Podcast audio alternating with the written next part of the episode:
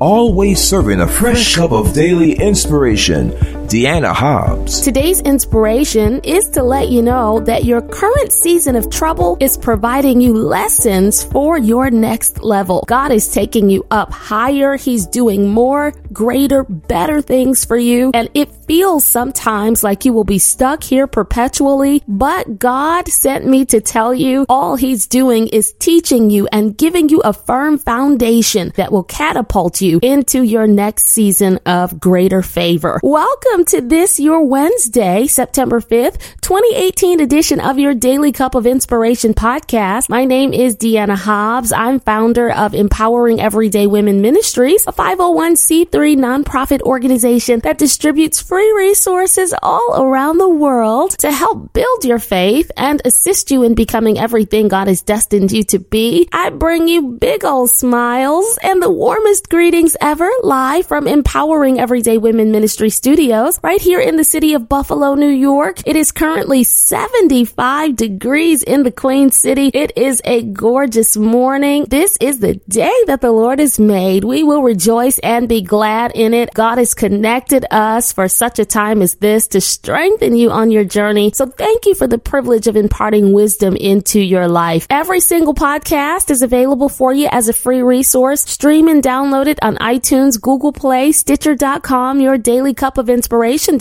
player.fm, on YouTube under my name, Dianna Hobbs, DiannaHobbs. Click that red subscribe button, turn on your notification bell, and every time a podcast is uploaded, you will be among the first to know. Follow on social media via Twitter at Team Dianna Hobbs, Facebook at Dianna.Hobbs, and Instagram at I Am Dianna Hobbs. It is time for the word, but first a prayer. God, our Father, you are altogether lovely and wonderful. Thank you for ministering to us and sowing seeds of inspiration into our hearts. Lord, I pray for the individual listening that you will deposit this word into their heart and that it will bear much fruit. We thank you, God, in Jesus' name.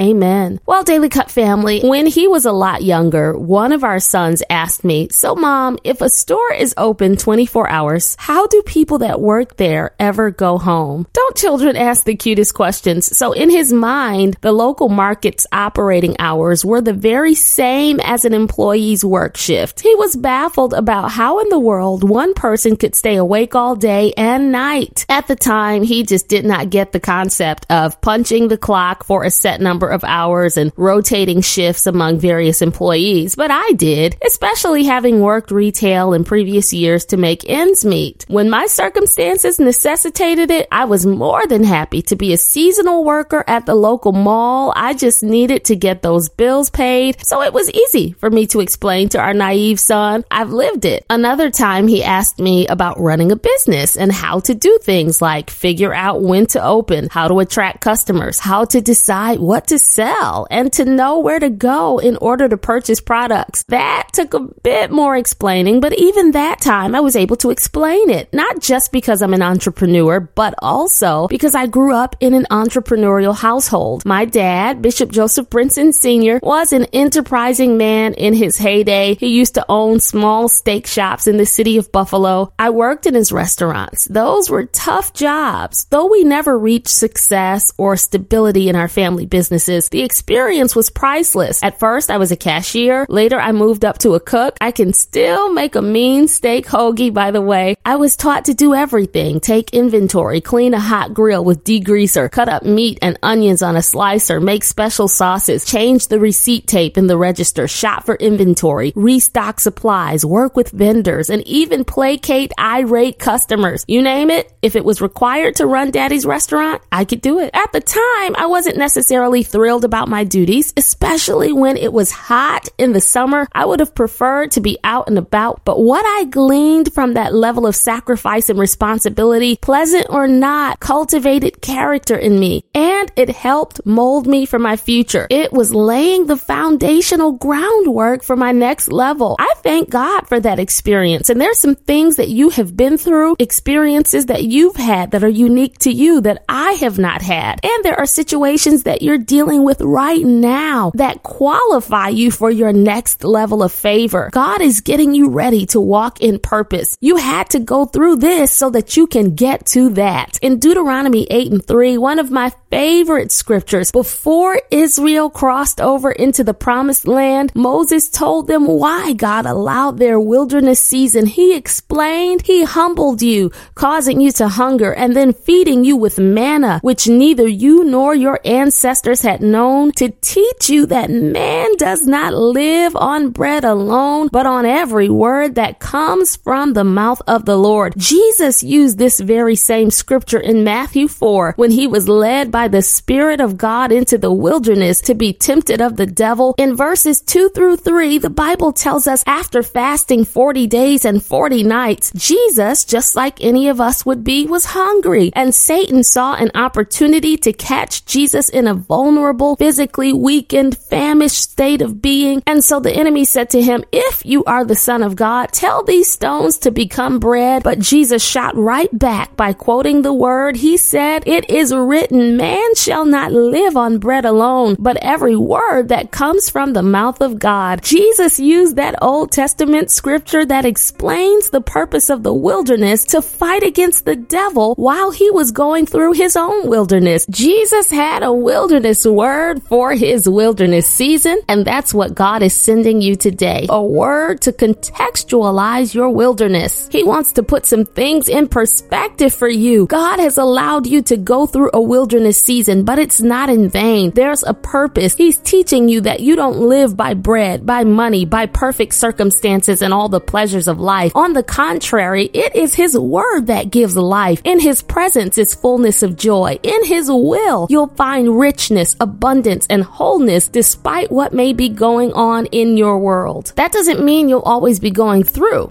and he'll never bring you out. No, you're coming out indeed. You'll only remain in this state long enough to teach you everything you need to know to operate at the next dimension. Great blessings are on the way for you. But in the meantime, remember this season is about you knowing Christ and the power of his resurrection and the fellowship of his sufferings, as Paul talks about in Philippians 3:10. To get to the power part, you've got to go through the suffering part. Suffering, as unpleasant as it is, prepares you to deal with all that comes along with destiny. God is taking you somewhere greater. Right now, you might be struggling in your health, in your finances, in your relationships, in your mind, in your emotions. You might be struggling in your spirit. Stuff might not be coming together the way that you want it to be. You might be crying out, "God, I don't understand. You've spoken promises and blessings and favor over me. So why does it look like I'm not moving forward? Why does it look like I'm still stuck? Why does it look like your word is not coming to pass?"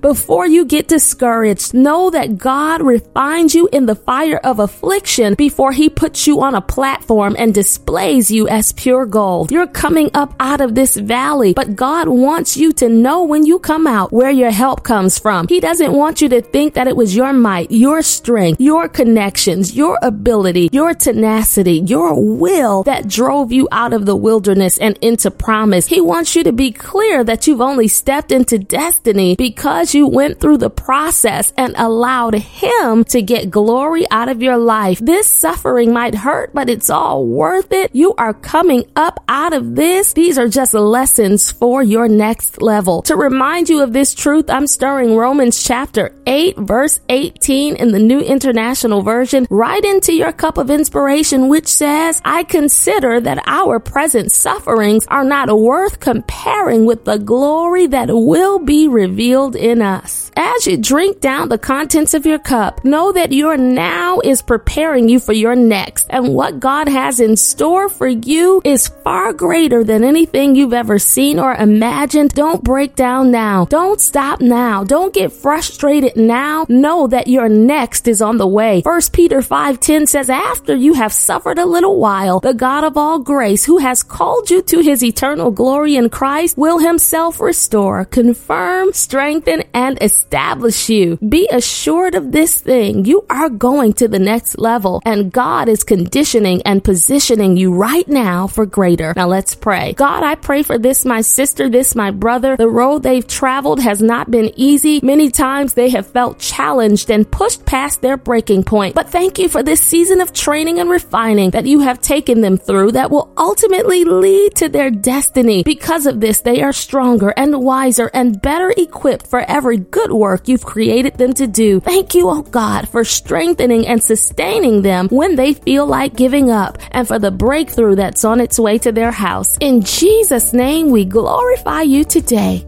Amen. Your Daily Cup of Inspiration podcast has been brought to you by Empowering Everyday Women Ministries, where we help fuel your faith every day. For more information, log on to www.diannahobbs.com.